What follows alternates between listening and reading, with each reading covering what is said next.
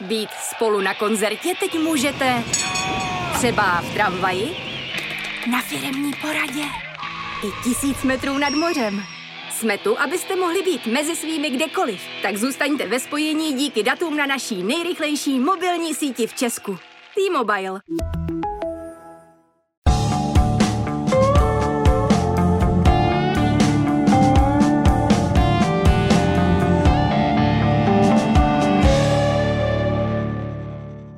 Zahrál si ligu ve třech zemích s Pražskou Spartou a potom i se slovenskou Artmédií Petržálka okusil prestižní ligu mistrů.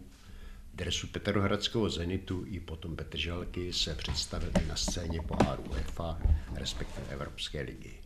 A hlavně ve všech třech zemích, kde během kariéry působil, se stal ligovým vícemistrem. V Tuzemsku se Spartou, v Rusku se Zenitem Petrohrad na Slovensku dokonce dvakrát s Artmedí Petržálka.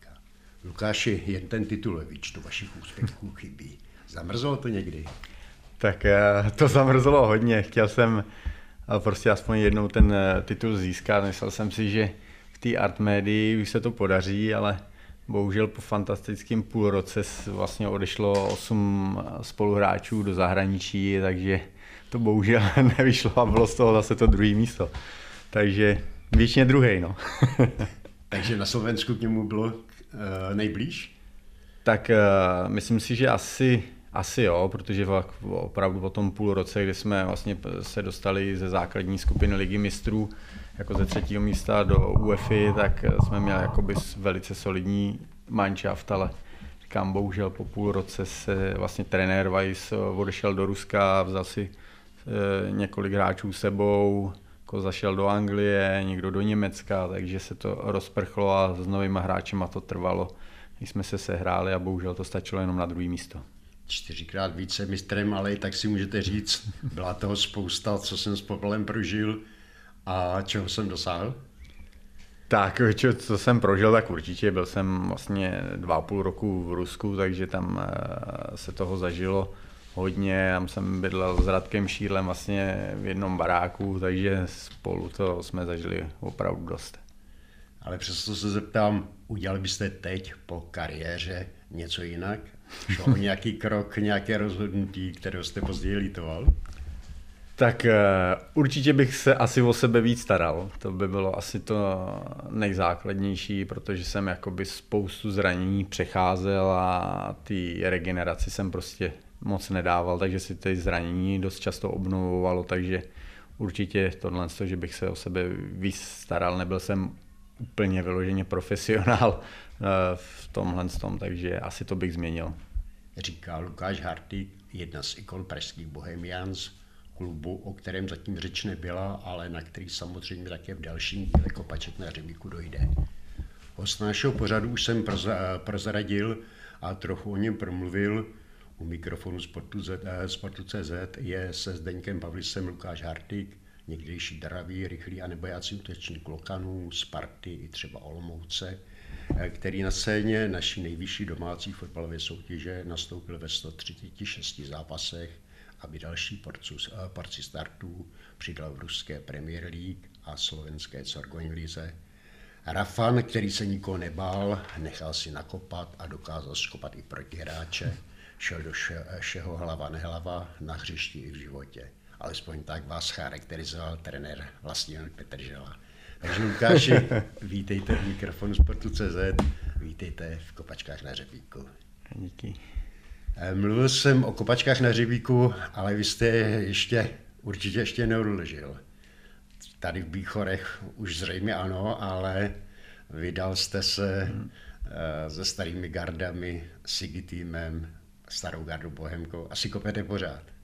Jo, jo, ten kopu pořád a, a vlastně ta porce těch zápasů přes to léto, vlastně od toho května do září je obrovská, tam prostě se někdy jdou i čtyři zápasy za víkend, jede se ze Sigim, s Bohemkou, s Honzou, se Spartou, takže těch zápasů je celá řada, takže eh, člověk ani kolikrát neví, s kým má jet, aby někoho nenaštval, komu jsem to slíbil, komu jsem to neslíbil, protože si to nepíšu.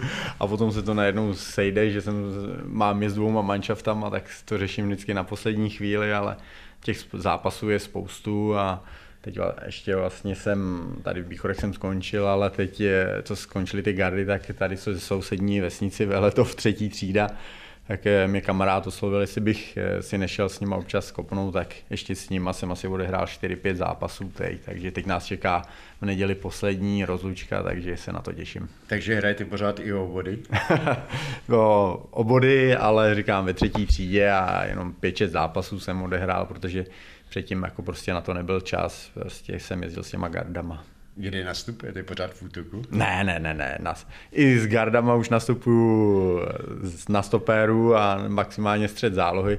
Třeba s Honzou Bergem, když máme vyloženě starší tým, tak jdu do středu, ale jinak už hraju stopéra, jak tady v té třetí třídě, tak většinou jistě v těch gardách.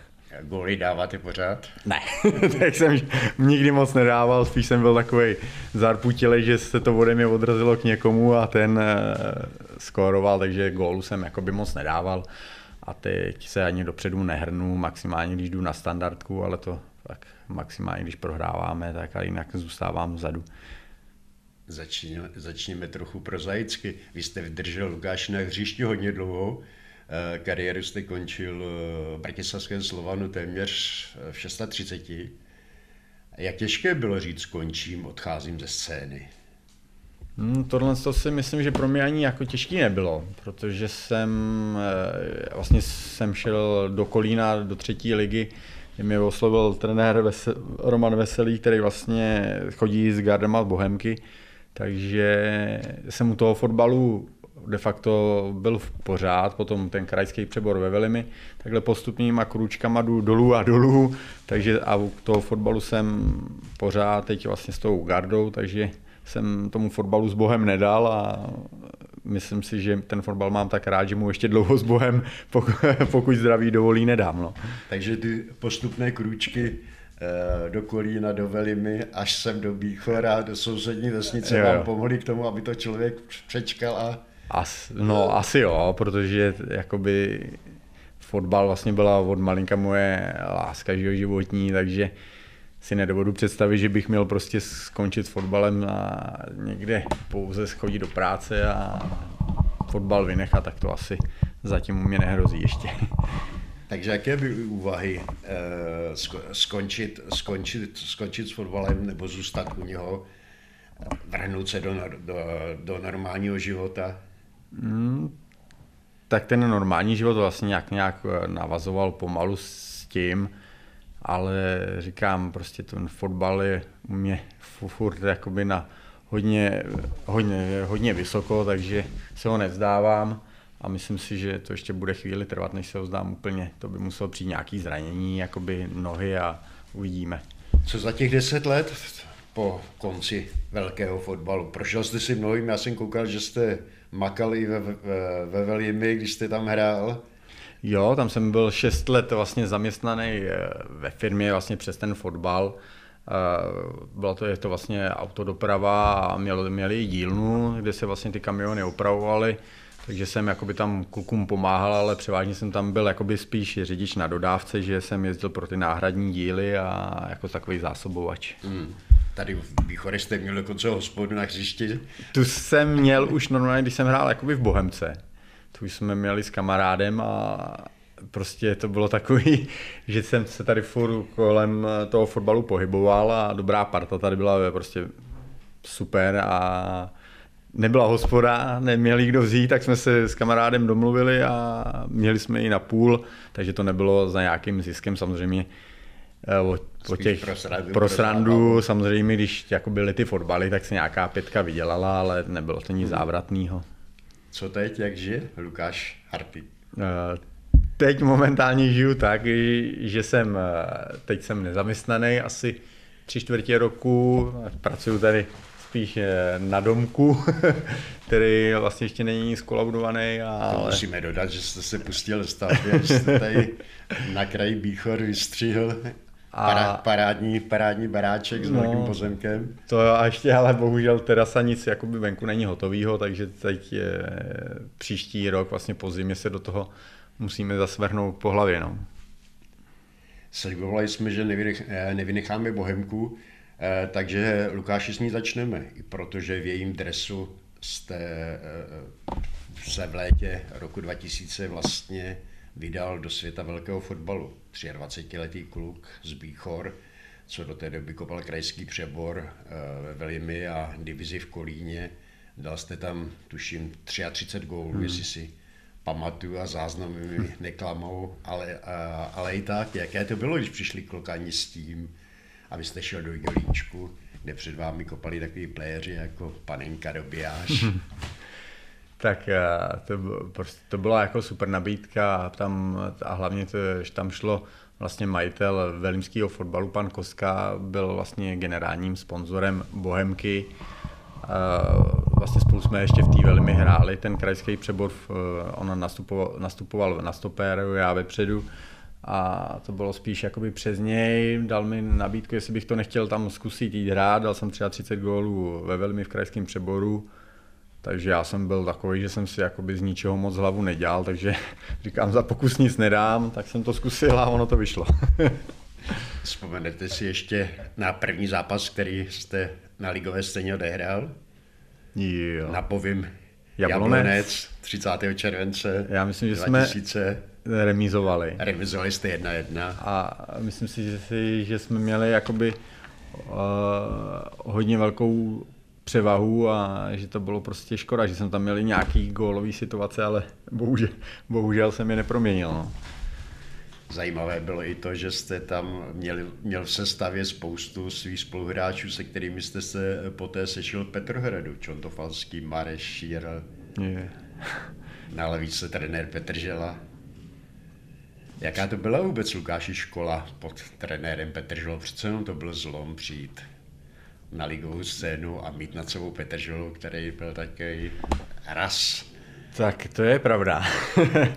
Tam vlastně, když jsme začali tu letní přípravu, tak eh, po nějakých 14 dnech prostě běhání furt, jakoby hra na, intervalová hra za zběhání, prosluvaj svýma čtyřstovkama na atletický dráze tak jsem toho měl jako plný zuby a večer jsem vždycky tady jezdil do rybníka se chladit, to si pamatuju velice dobře, no, takže eh, tréninky s, s trenérem Petrželou byly jakoby hodně náročný a myslím si, že s takovouhle náročností už jsem se potom nesetkal. On byl tvrdý, drsný, nakládal vám dávky nebo dá, nakládal všem hráčům, které měl pod sebou dávky, které by ani kůň, kůň nevydržel, ale on vždycky říkal, že člověk vydrží víc než kůň. Je to pravda? No, tak a, když si pak vzpomenu jakoby na ty tréninky, když jsem přišel vlastně z Artmedie do Olomouce, tak už tam jsem měl nějaký úlevy, ale tam se prostě v letní přípravě tak jsme trénovali čtyřfázově, což jako asi nikdo nepochopí a prostě tam eh, byla prostě dávka 10 km ráno, co se vymyslel 10 km 10 krát kilometry, 5 krát 2, co se běhalo na atletáku, takže pod jeho dozorem. Uh, druhá fáze byla hři, hřiště, intervalová hra, odpoledne po druhý 10 kilometrů a večer aerobik, posilovna a takhle se vlastně jelo každý den, takže to bylo jako náročný, když já už jsem měl jakoby úlevy, takže jsem měl nějaký po těch zraněních, tak jakoby věděl, že asi nemůžu absolvovat úplně všechno, ale když jsem ty kluky viděl, tak toho měli plný zuby. No. Ona vás sice eh, vzpomíná jako na kluka, který remcal, ale který to přesto všechno vydržel. Tý první bohemce jsem to jakoby určitě musel vydržet, ale potom už jsme měli jakoby takovou domluvu, jako v Rusku samozřejmě taky, když tam polevil, tam už tak, eh, tam se víc trénovalo s balónem, tam takovýhle ty běhání de facto skoro vůbec nebylo, tam jsme převážně jezdili na soustředění do zahraničí a asi těžko pojedeme do zahraničí a tam budeme běhat, takže tam se hra už bylo převážně na hřišti, takže to už tam jsem samozřejmě makal, tam na hřišti mě to baví, ty běhy mě moc nebavily, ale samozřejmě, když jsem tam přišel s té velimi, tak jsem to absolvovat musel, to, by, to, to bych tam asi moc dlouho nevydržel.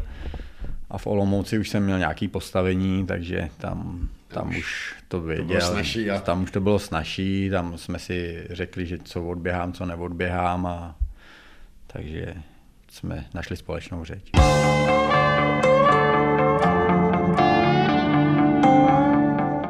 Při té první štaci v Bohemce se to všechno zkousával a i proto přišla nabídka ze Sparty, i proto přišlo angažmá ve Spartě. tak, de facto hodně rychle hmm. a de facto to představovalo další velký skok ve vaší kariéře, protože přece jenom Bohemka a Sparta, tak. to jsou dva trochu jiné světy a dva trochu jiné levely. Tak to určitě Bohemka a teď si myslím, že dokonce byla nováček ten první rok, když jsem tam přišel, nebo druhým rokem vlastně hráli. A já jsem tam v té Bohemce vlastně vydržel rok a čtyři zápasy a přišla nabídka ze Sparty.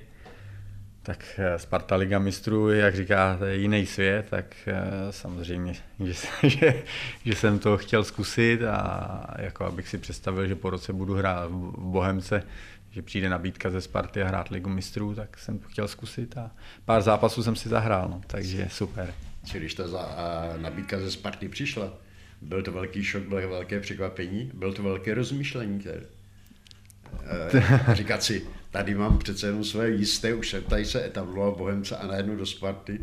Mm, tak já, na rozmýšlení to bylo jakoby otázka des, deseti vteřin, tam to bylo prostě jasný, že to budu zkusit a uh, já jsem si s tímhle hlavu jakoby nikdy moc nedělal, takže do té doby jsem vlastně, než jsem šel do Bohemky, tak jsem eh, normálně pracoval, hrál toho fotbal, takže nic horšího by se mi stát nemohlo, že, že bych šel zase jenom pracovat, takže jako s tím jsem problém neměl a byla to super výzva, takže pár zápasů jsem si zahrál, takže střelil jsem branku proti Feyenoordu jednu, takže můžu říct, že jsem střelil i branku v Lize mistrů, takže si myslím, že to bylo dobrý rozhodnutí, že jsem tam šel. Sparta měla tehdy mančat jako zvon v Brálně. Peteček, Přesně tak. Jirka Novotný, Jarošík, Labant, Hipšman, pokud si pamatuju, Sionko, a eh, Sionko Kincel a vy vepředu. Jaké jsou vůbec vzpomínky na to angažmá tu čtaci ve Spartě? Ve, ve Spartě? Tak eh, ten první půl roku byl prostě úplně super, že jo, zdraví drželo a v Lize mistrů se nám dařilo, takže jako vzpomínky jsou fantastické. Potom ten druhý půl rok, Uh, tam přišlo, já nevím, v polovině soutěže nějaký zranění, takže jsem si pak nemohl zahrát vlastně doma s Bayernem. Na Reálu jsem byl taky, jsem nebyl, že jo, protože jsem byl zraněný, takže tam už to nebylo úplně to pravý ořechový no, s tím zraněním ale přesto ta liga mistrů musela být obrovský zážitek, když jste vzpomínal třeba Feyenoord, kdy jste dal po 25 minutách první gol a vyhráli jste 4-1. 4-0. Nebo 4-0. 4-0. Jo, super, jo. Ty zážitky z té ligy mistrů doma jsme trápili Real Madrid, Spartak Moskva, venku doma porazili Porto, Bayern Mnichov, Bayern. na Bayernu, jako, takže super zážitky, takže na to určitě rád vzpomínám a Jenom říkám, škoda, že jsem pak eh, prostě měl nějaký zranění s, tří, s tříslem a že jsem prostě odehrál jeden zápas, dva jsem musel odpočívat, takže to se už jakoby se mnou táhlo. To, a to byla to moje povaha, že jsem prostě moc neregeneroval, všechno jsem uspěchával, takže to, jak jsem říkal, co bych změnil asi ve svém fotbalovém životě. Přesto bylo neskutečné, jak rychle jste se prosadil eh, do sestavy Sparty, jak rychle jste do ní, do ní zapadl. A ve Spartě to není zrovna jednoduché. Tak co eh, není jednoduchý vlastně. Taky vám k tomu pomohla vaše povaha, že jste si z toho nedělal takovou... To si myslím, že určitě hlavně ta povaha, že prostě mm, já jsem řeknu takhle, že jsem mm, nedokážu být nervózní. Spíš jakoby, když jsem nervózní, tak třeba dcera hraje tenis, tak jsem nervózní, když ona hraje, ale když prostě jdu já na plac, tak mm, tu nervozitu jsem nepocitoval, to spíš třeba teď, když je, jedu s, tě, s Honzou Bergerem a s těma, takže bych špatně přihrál, tak jsem možná z toho víc nervóznější, než když jsem měl předtím prostě jít do Bohemky z krajského přeboru nebo pak do Sparty, takže tam ta nervozita mi moc neto neovlivňovala. Vy jste jenom narazil na to, že než jste šel do Bohemky, jak jste vlastně makal. Vy jste vyučený automechanik, tuším. Eh, strojní za, mechanik, takže spíš zámečník svářeč, takže makal jsem normálně ve firmě Profital, eh, svářel, takže pracoval na kot, v kotelnách, jsme svářeli, takže normálně jsem pracoval. Hmm. Eh, ve Spartě vás vedl trenér Hřebík, trochu podobná sorta jako Vlasta Petržela, taky hodně náročný, taky, taky hodně tvrdý. Jak no, jsi s ním vycházel? Tak já jsem asi s ním vycházel dobře, takže protože já ta, já jdu na trénink a ne, neuměl jsem v tu dobu prohrávat ani na tréninku, takže myslím, že tahle povaha se líbila asi trenérovi Petrželovi a asi pravděpodobně i panu Hřebíkovi, ale náročnější to jakoby na té, po fyzické stránce na tréninkách bylo určitě s trenérem Petrželou. Říkal jste, ve Spartě jste vydržel, vydržel rok vlastně a vrátil jste se do, do, do Bohemky. Už tehdy vás hodně limitovala, srážela zranění. No, No, asi jsem prostě do toho velkého fotbalu vlítnul jakoby z těchto z těch soutěží, kde se opravdu neregenerovalo, prostě po zápase se šlo na pivo, že jo, a mladý kluk, takže... Jak to chodí na Tak to chodí, že jo, takže tamhle zábavy, tam se člověk občas popral, něco opil, že jo, tak prostě jsme byli mladí a asi mi to prostě, najednou jsem skočil do tohohle vrcholového, kde se denně trénovalo eh, víc jakoby na doraz a já jsem se toho života jakoby moc nechtěl, vesnického jakoby těch zábav ani nechtěl moc dávat, protože jsem byl tím eh, odkojen, když to takhle řeknu, takže asi to bylo se nakulminovalo a pak přišlo to zranění, ale ono jakoby to první vážný přišlo až v Olomouci s tím kolenem, tam bylo spíš o ty svalové zranění, že jsem každou chvíli měl natažený, natržený sval, takže to mi jakoby limitovalo v tom, a zase říkám, no, a asi to bylo díky tomu, že jsem to vždycky za tři týdny, za čtyři týdny s natrženým svalem chtěl hrát a ono se to obnovovalo dost často. Že to vždycky uspěchal, mm, vždycky... Mm. Jsem si myslel, že chtěl jsem prostě hrát, byl jsem takový, že jsem nerad, prostě chodil po doktorech a regenerace nějaká, takže tam, když už to šlo prostě, tak už jsem z na tréninku šel se seškrcenou nohou, jenom abych prostě mohl být na tom hřišti a asi to nebylo úplně správně. Jednou si vzpomínám, že trenér Borovička vykládal o tom, že jste přetěžoval, že všechna ta svalová zranění a ty, ty problémy, které jste měl, eh, byla díky tomu, že jste přetěžoval nebo eh, zatěžoval hodně, hodně jednu nohu. No. Na to jako ex post doktoři přišli, že... Jo, jo, eh, tam vlastně přetěžoval jsem stojnou levou nohu, jak jsem byl pravák, takže všechno ta vlastně výskoky, všechno jsem tahal levou nohou a vlastně díky tomu mi vlastně pak patela, že v tom koleni dvakrát praskla, takže asi jsem opravdu přetěžoval tu levou nohu mnohem víc než tu pravou. Odrazová noha, takže ve všech sprintech jsem asi upřednostňoval tu levou nohu jste říkal Lukáši, eh, že jste se nedokázal toho života venkovského tady, tady vzdát. Eh, jak to bylo ve Spartě? To jste pendloval mezi Bíchorami a, a Spartou a Prahou každý den? No, na Spartě mi dali byt vlastně v Petrovicích a v tom bytě jsem spal eh, za ten rok jednou, když jsme přilítli asi ve 4 ráno někde z ligy mistrů a ráno jsme měli v 10 vlastně nějaký rehabilitační trénink takže za těch rok jsem tam spal jednou, jinak jsem opravdu pendloval každý den jsem do Bíchor. To jste byl docela drsňák, když jste tohle to vydržel. No, prostě nechtělo se mi, jakoby ta že jo, Praha nepřirostla mi úplně k srdci, abych tam musel, prostě šel bydlet a tady spoustu kamarádů, a s kterými se navštěvuju vlastně do, do teďka. Chodíme do hospůdky nebo chodíme ke kamarádovi každý čtvrtek a dáme pivko, a takže jsem si toho vlastně nevzdal do teďka. Takže ta parta venkovský život by vám scházel asi? Asi nejvíce, vlastně já jsem kvůli tomu de facto i spěchal z toho Ruska, kde jsem potom já ten poslední půl roku nebyl moc vytěžovaný, takže jsem chtěl prostě přestoupit a měl jsem nabídky z Ruska, z, jakoby z jiných manšaftů a za, za jiný peníze, ale chtěl jsem prostě ne, do Čech, na Slovensko a prostě ten národ Čechů a Slováků mi je rozhodně blížší než ten ruský národ. národ. takže vám to scházelo hodně. Eh, dá se říct, že ano. No že vlastně i rodinu jsem nechal tady, to tam vlastně mladýmu bylo 6 nebo 7, no 6, tak. Takže ty tam byli se mnou o prázdninách akorát a jinak taky, jako, ty jinak byli tady v Čechách, takže to byl asi jeden důvod, proč jsem jakoby spěchal jako domů, že jsem, se tam, že jsem tam nevydržel díl, ale říkám, rozhodně toho nelituju, protože nabídka od Art Media a hrát po druhé ligu mistrů a pro mě asi nejlepším trenérem Weissem, takže to bylo si myslím, že jsem udělal velice dobře, že jsem tam šel.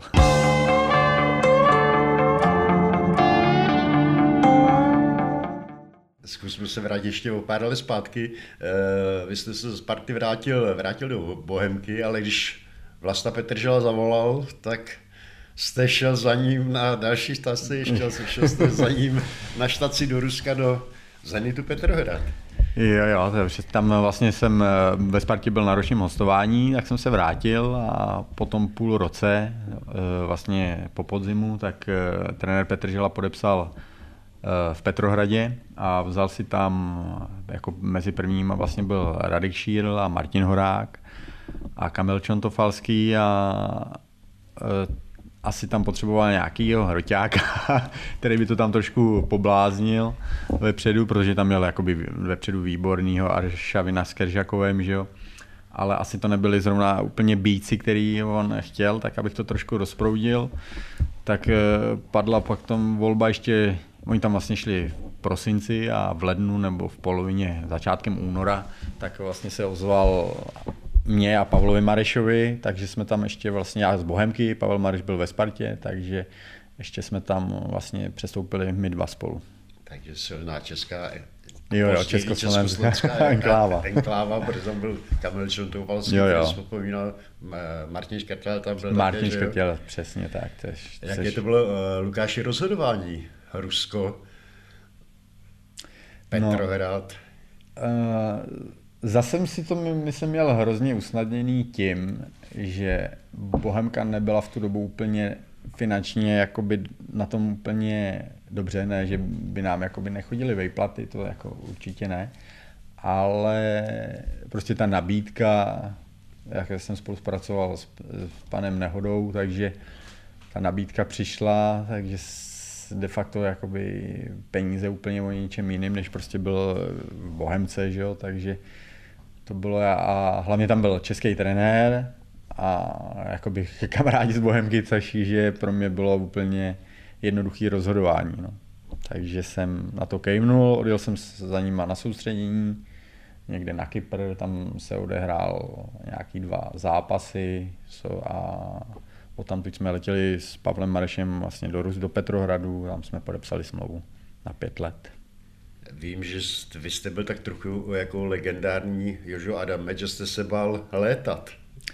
Já jsem se lítat nebál, ale v Rusku jsem Nebo se... že jste se bál letadel, ne. ruských letadel. Tak, tak. V Čechách, když jsme lítali ve Spartě, tak jsem s tím neměl vůbec žádný problém.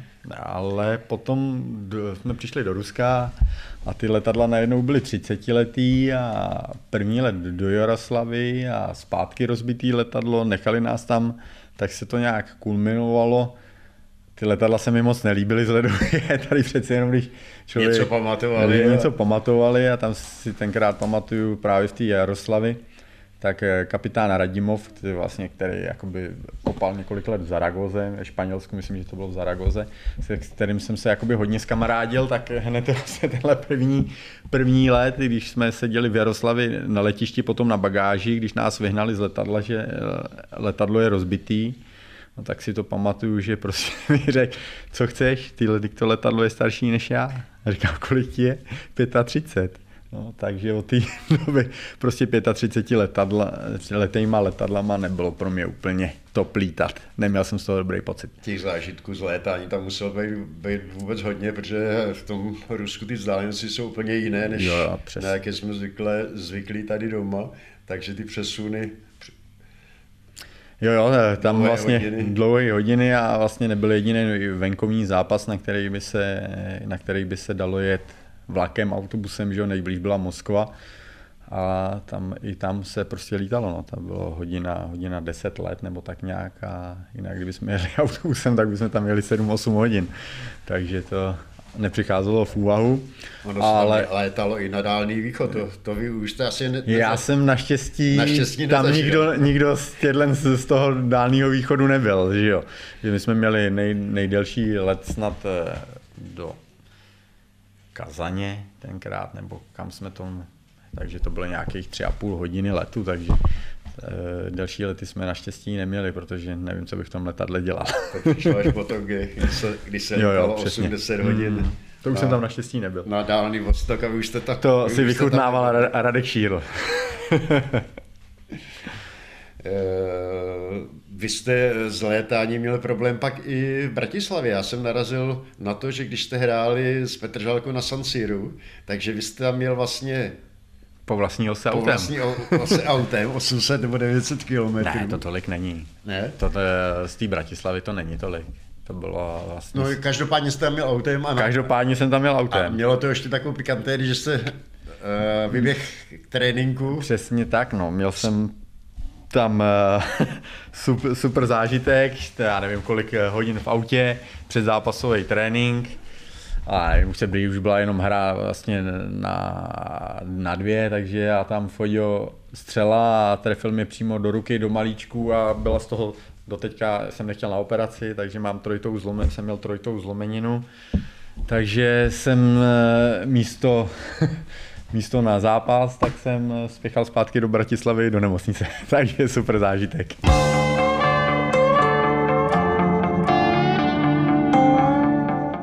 Zkusme se Lukáši vrátit ještě na chvíli zpátky do Ruska, protože šlo o hodně zajímavé a určitě i o moc poučné angažmá. Trenér Petr Žila pozvedl Petrohrad k ruským ligovým výšinám, takže se stal ve městě na Něvě gerojem hrdinou a kingem, který tam byl veleben a uctíván a mohl si tam dovolit de facto všechno. Co vy? Také jste byli za geroje, také jste byli za kingy. Byla tam jeden čas hodně velká a silná československá enkláva. Jak jste se v Petrohradu vůbec cítili?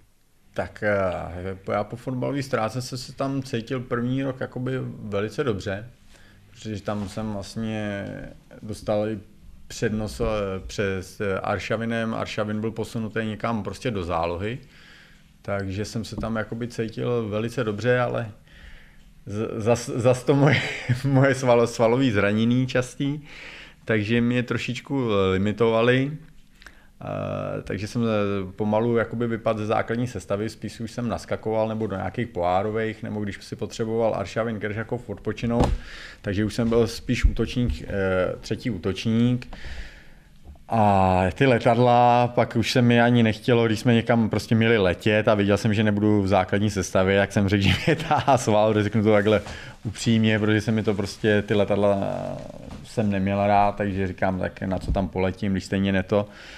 Takže jsem tak, takhle jakoby i asi to nebylo úplně to správný, tak jsem prostě řekl, že mi ta svala, že jsem, abych trochu, nemusel... Trochu to člověk ošulil. Trochu člověk to ošulil, abych nemusel letět, no a pak se blížila, vlastně přiblížila ta nabídka od Art Medie, tak Slovensko, záchrana, to jsem doma, takže se nelítá se, když říkám Liga mistrů, ale tak na Ligu mistrů to prostě člověk nějak jakoby zvládne, že jo, takže i s trenérem Weissem jsem to tam jako nějak řešil, takže jsme si vyšli stříc, takže jsem přijmul a udělal se, říkám, pro mě to byl asi ne, nejlepší krok, který jsem v tu dobu hmm. jakoby mohl jakoby udělat v tom Petrohradu. Vy jste Petrohradu vzpomínal na Keržako a Aršavina, s ním až jste si pár, pár zápasů, jak byli v Lize, v Lize, tak v ligovém poháru eh, tak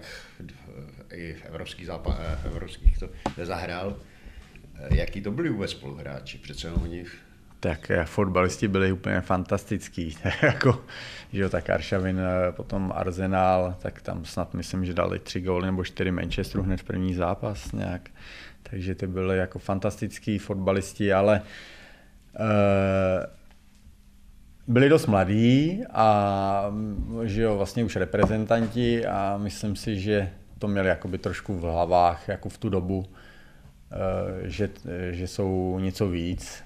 A takže se jakoby chovalo trošku nadřazeně vůči spoluhráčům, ale myslím si, že pak i Radek Šíl mi říkal, že pak jako, že se to uklidnilo, že pak si, jakoby si to i v hlavách srovnali, že pak byl jakoby výborný, takže asi zasloužený přestupy, že jo, ten do Arsenálu, Kerš do, Španělska, teď myslím, že v Seville, nebo moc jsem jakoby nesledoval, ale Keržakov mi byl bližší Aršavin než Aršavin. Kerš byl jakoby, že ten, když jsme měli nějaký, tak s náma dokázali posedět všechno a Aršavin ten, ten mi vyloženě úplně k srdci nepřirost. Mm, mm.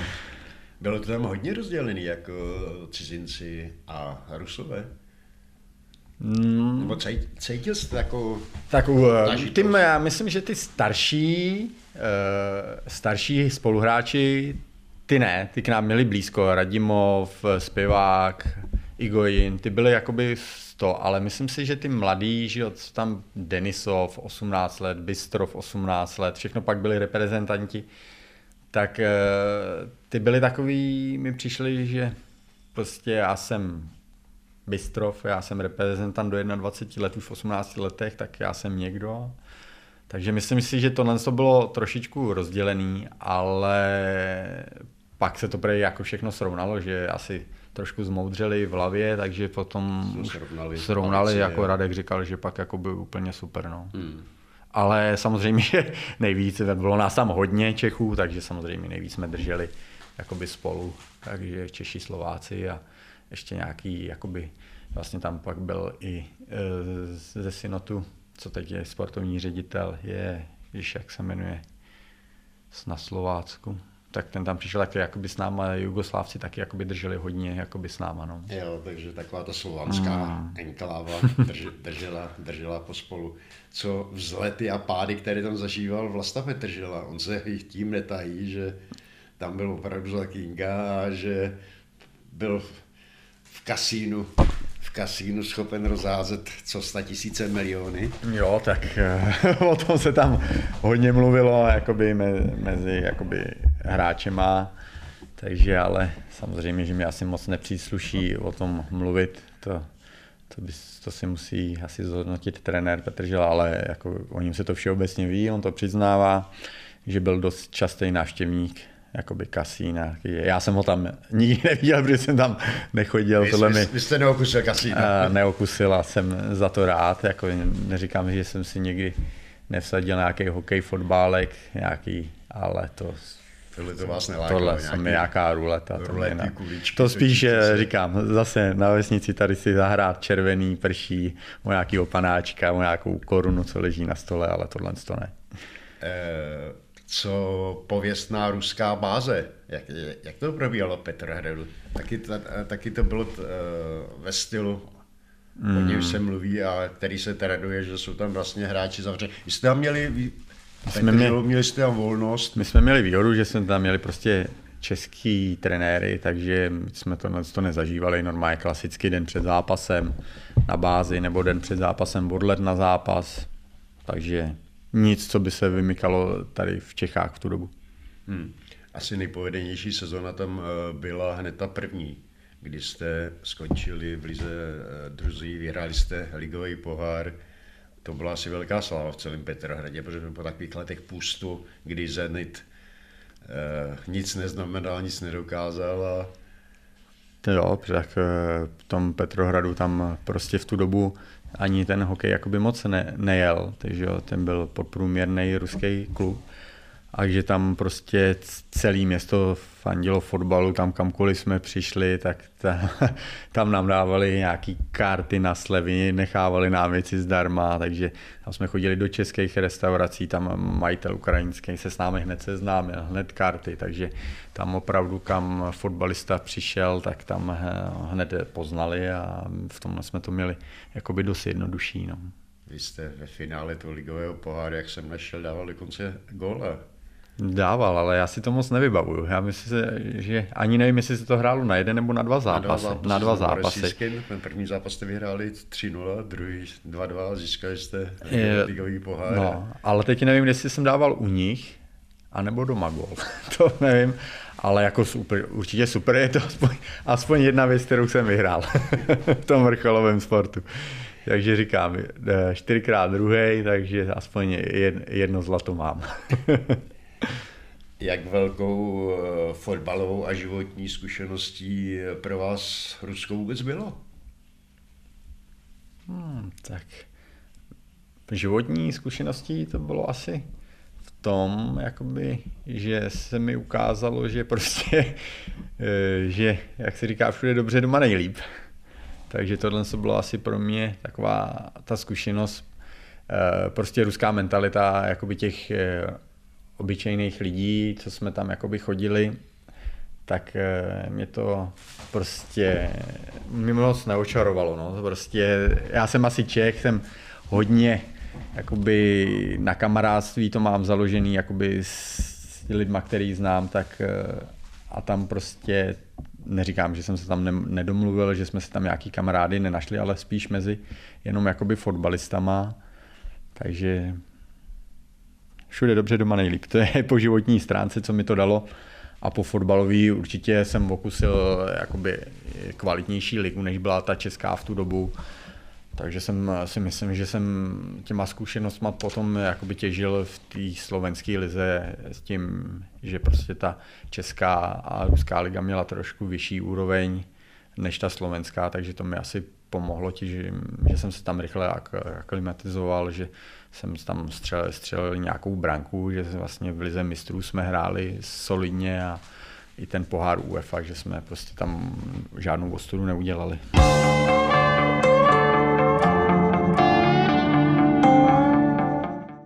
narazili jsme na Petržálku. Jak se vůbec eh, to angažmá zrodilo?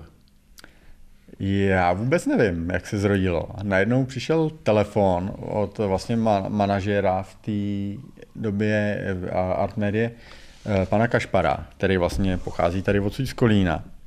A jak se jakoby na mě dostali, vůbec nevím. Ale tre, pak mi to bylo řečeno, že tre, trenér Weiss, jakoby, že už o mě věděl, když jsem byl ve Spartě, že mě jakoby chtěl, ale samozřejmě se asi nedalo konkurovat jakoby nabídce z Petrohradu.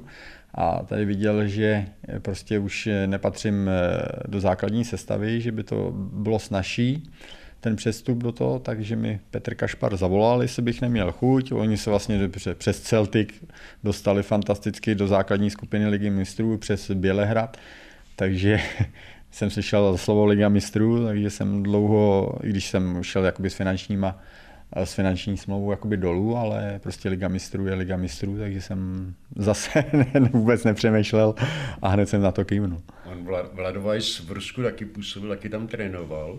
Tak já jsem si právě říkal, jestli... No, on tam trénoval, ale až eh, po tom eh, půl roce, co jsem byl s ním vlastně v Artmedii. On tam šel až jo, potom. Jasný, jasný, a on, jasný. on chtěl, abych tam šel já, já už jsem s ním vlastně byl na soustředění. A... Nalák, nenalákal vás zpátky no, dneska. Pak jsem si říkal, já už tam nejdu. Zase, jako jsem říkal, já už tam nemůžu jít, já nechci ty letadla a tohle co zpátky. Asi by to nebylo dobrý, tak jsem zůstal v Artmérii Bratislava. Ale říkám, už, jsem, už mě Vlado vlastně tam zlákal, už jsem s nimi i odjel na soustředění, který měli ve Zlatých Moravcích. Tak už ležela i smlouva na stole a na poslední chvíli jsem si to jsem rozmyslel a cuknul jsem. Hmm. Hmm.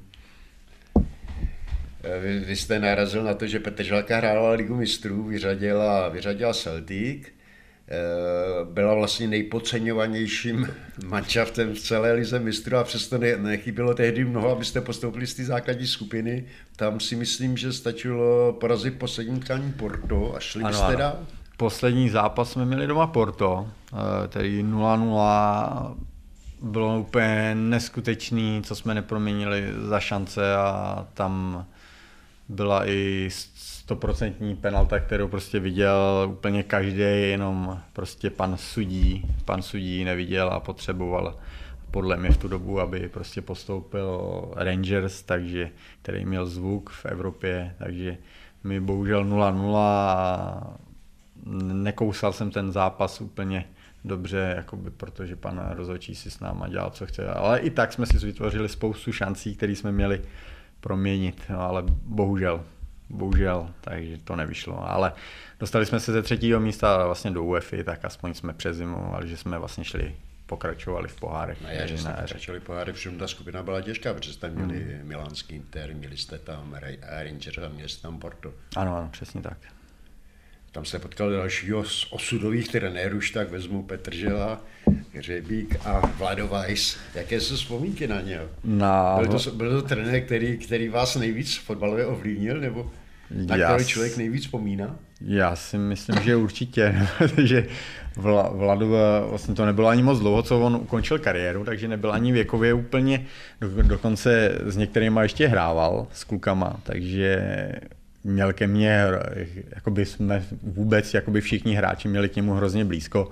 Dokázal seřvat, když jsme něco o to dokázal pochválit, ale, ale hlavně prostě za tím manšaftem stál, takže to pro mě to byl asi jakoby, ne, nemůžu říct nejlepší, ale nejlíp se mi pod ním hrálo. Jako, e, tréninky, všechno, všechno měl skloubit prostě do, do, dohromady.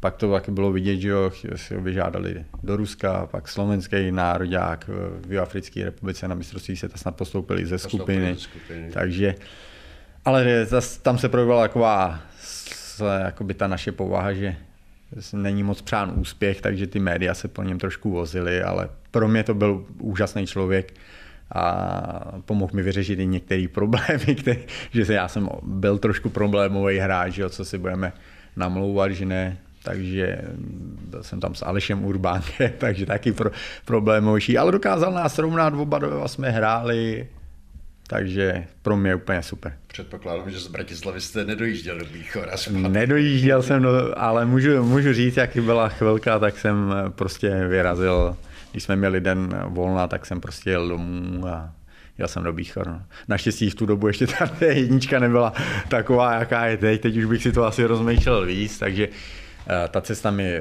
trvala 2,20, no, jako když jsem na to trošku šlápnul, takže ono se to po tréninku ráno jsem vyrazil a druhý den byl volno, takže jako to bylo dobrý.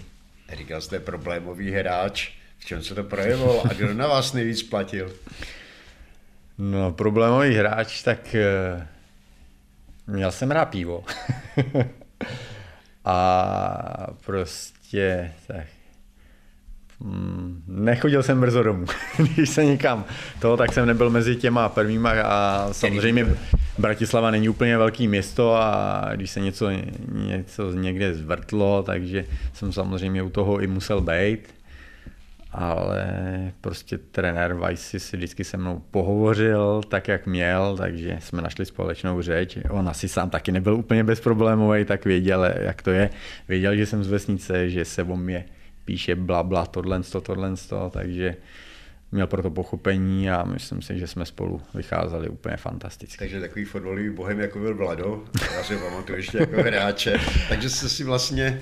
A já jsem zase jako úplně nebyl bohem, jako že bych eh, vyhledával nějakou společnost, ale měl, eh, že bych chodil po nějakých klubech, ale já jsem si rád sednul do nějaký hospůdky, jako by tam tou dobrou partou, že jo, ty Slováci, já jsem si tam našel spoustu kamarádů a když ještě teď jedu na Slovensko, tak prostě z těch z, uh, potom slovanistických chuligánů spoustu kamarádů jsem si tam našel a ještě s nima jsem doteďka vlastně ve styku, když si zavoláme, takže uh, jsem si tam našel tu sortu lidí, která, vám která mi prostě vyhovuje, prostě kamarádství a zavolat tohle problém, nebyl pro ty kluky žádný problém ho vyřešit, jako když jsem něco potřeboval a takže tohle já mám rád. Prostě stejná krevní mm, skupina. Přesně tak. Stejné naladění, naladění stejná tónina. Jo, jo, přesně tak. Takže krásné, krásné angažmá, na které na Petržalku nedáte dopustit? Mm, přesně, nedá, nedám dopustit a vlastně teď jsme ještě narazili na to, jak jste se mi ptal poprvé, že co bych eh, ve fotbalové kariéře zmínil, tak to, že bych neodcházel z Artmédie do Olmouce. Tehdy vás tam zlákal Vlasta Petržina zpátky do Čech, zpátky na Moravu, zpátky do Olmouce, kde on tehdy trénoval. Vzpomínám si dokonce, že Jirka Kubíček eh, vykládal o tom, že tam z Vlastou jeli za panem Motríkem, který, ano, ano. který to tam měl na povel a že vás přivezli za 7,5 milionu.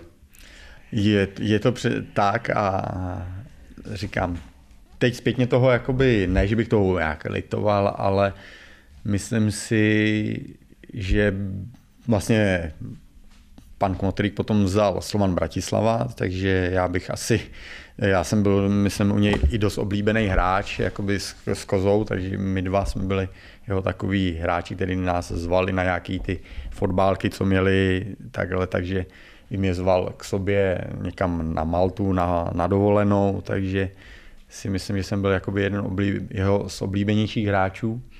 A to si pamatuju, že tam přijel Kubíček s Vlastou a já už jim dal slovo. A pan Kmotrik si mě zavolal jakoby vedle a nabije, řekl mi, že mi dá čtyřikrát tolik, eh, čtyřikrát tak velkou smlouvu, co mi nabízejí v Olomouci. A já jsem prostě řekl svojí zásada, že si držím slovo, že už ať se nezlobí, že už jsem jim dal slovo a že bych tam chtěl přestoupit a pan Kmotrik byl takový, že když jsem přicházel vlastně z Ruska, tak eh, mi dal zase slovo on, že když budu chtít, přijde nabídka z Čech a budu tam chtít jít, že mě, ne, že mě pustí. Takže dodržel slovo a byl jsem v Olomouci. Takže férový jednání. Férový jednání, takže říkám na Slovensku, pro mě úplně jako, jak po lidské stránce, jak se panu Kmotrikovi říkalo, že jo, mafia na tohle, tak prostě pro mě úplně pan trenér, Petr Kašpár, všichni prostě drželi slovo, takže pro mě úplně super. Vy jste se tam vlastně oklikou pak ještě vrátil do Slovanu, jo, jo. po štacích v Olomouci a Bohemce. Jo, jo, přesně, přesně tak. Tam vlastně potom v Olomouci přišlo to zranění, já, že jsem si v Plzni přetrnul tu patelu, Potom jsem jakoby, tam už doktoři říkali, že to nevypadá moc návratem jakoby do velkého fotbalu, ale mojí zarputilostí samozřejmě zas, tak eh, jsem se ještě k tomu fotbalu dostal zpátky, ale bohužel už ne v Olomouci, protože tam přišel ten klíčový moment, jestli si nevím, jestli si vzpomínáte, kdy prostě jsem byl zraněný a eh, v pod... Chytli jste se tam pod krkem. S hokejistama to zraní... Nebo jak se, jak se já, já už švrček, že? A to zraní se obnovilo, takže jsem musel po druhý na operaci.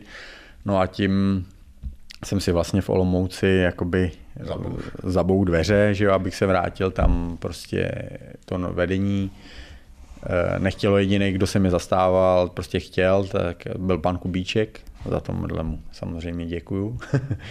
no a Lukáš Přibyl, který v tu dobu byl v Bohemce, tak s Hovťou, tak eh, mi podali pomocnou ruku, že se mi ještě ujmou, eh, že zkusíme to zraní, jestli se dá nějak dohromady, dali mi smlouvu, pro začátek nějakou menší, jako jestli se to dá dohromady nebo nedá, tak zaplať pámbu jsem se dohromady dal, takže jsem ještě pak pokračoval v Bohemce. Bohemce, no. Hmm. A pokračoval se tam úspěšně, že když fanoušci Bohemky eh, volili jedenáctku desetiletí, tak vy jste v ní figuroval a stal se se vlastně jednou z ikon Bohemky. Jo, tak za to jsem byl hrozně vděčný.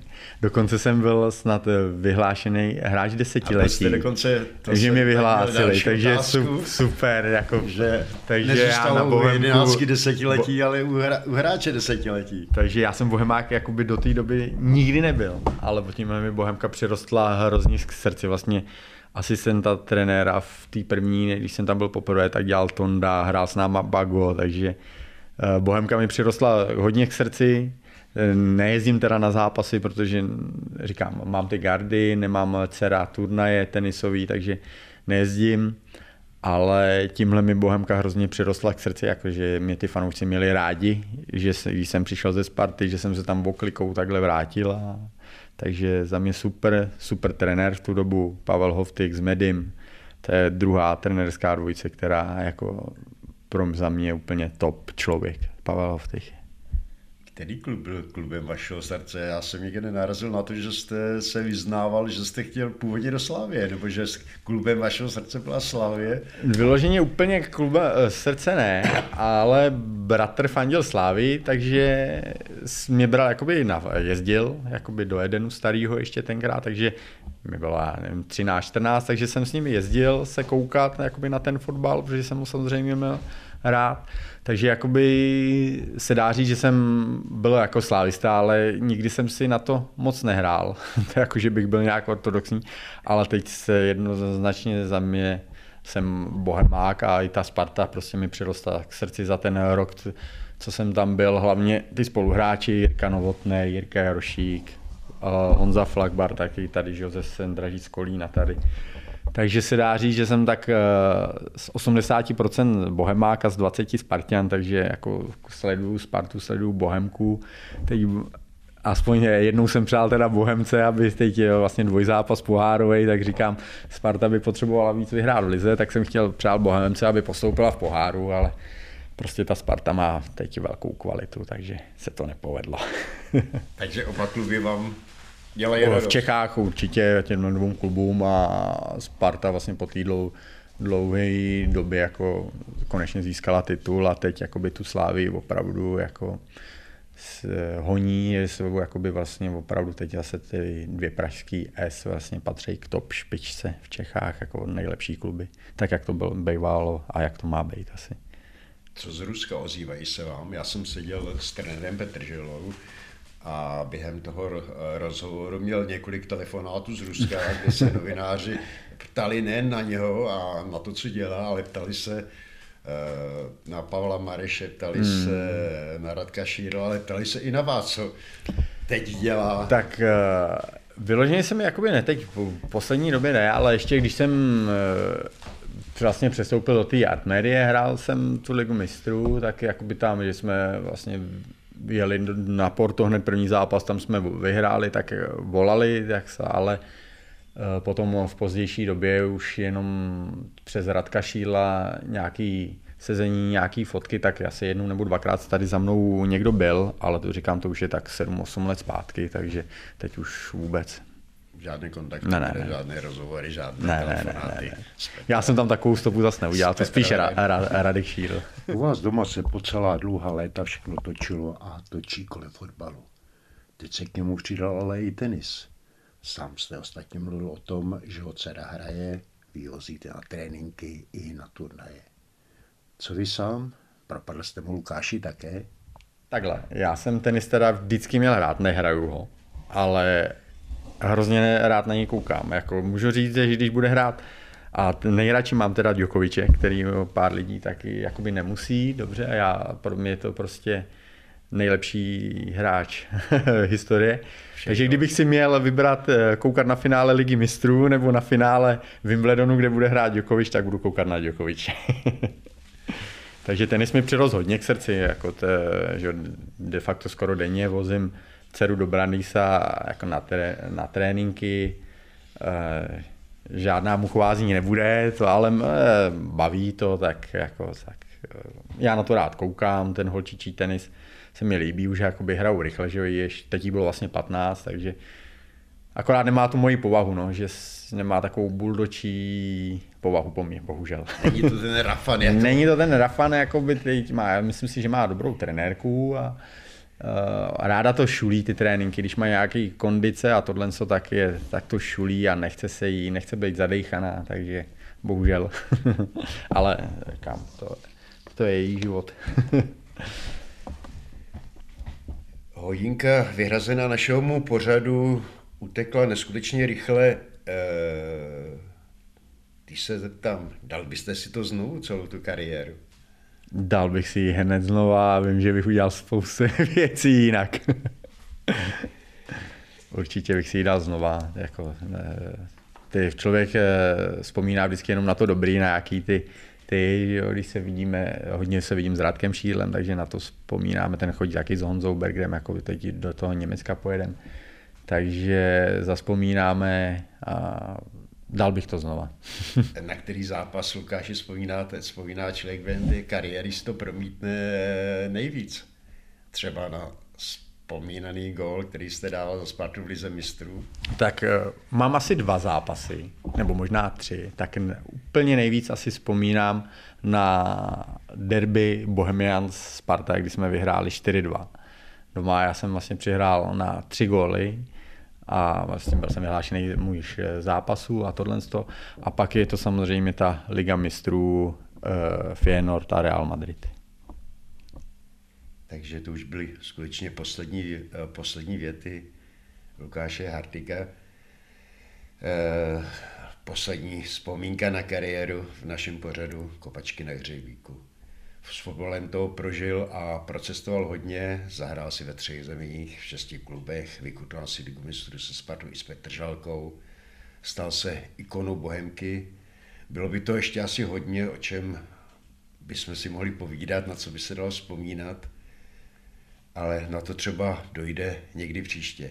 Takže Lukáši, v tu chvíli velké díky, že jste mikrofonu Sportu.cz usedl a že jste přišel a že jste se s námi podělil o spoustu toho, co vaši kariéru provázelo a vyplnilo. Já děkuji taky.